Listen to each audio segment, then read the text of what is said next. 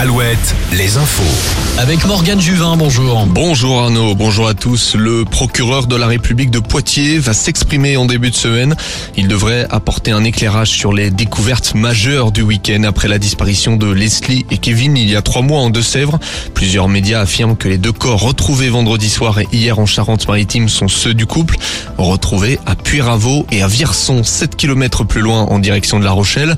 Les proches des victimes ont en tout cas été prévenus selon le courrier de l'Ouest. Notons que le troisième suspect a été mis en examen hier comme le deuxième pour assassinat, séquestration et enlèvement.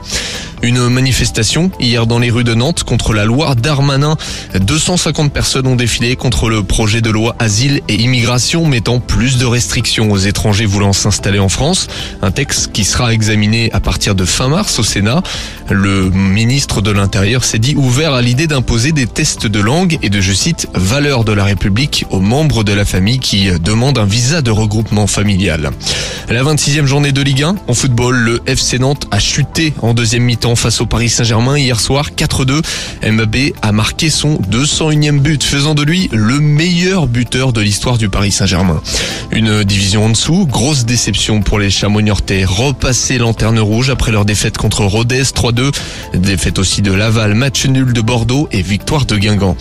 Cholet Basket en très grande forme, les Choletais ont battu Bourg-en-Bresse à la Mairie hier soir avec 11 points d'écart, succès aussi de Limoges avec 6 points d'avance contre Nancy à Beaublanc.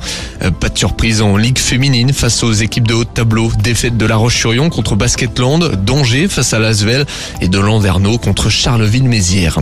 Sur les pelouses de rugby, le Stade Rochelet s'est imposé hier contre Pau en top 14, 36-32. Succès aussi de Bordeaux-Bègle, 28-7 chez la Lanterne Rouge Brive.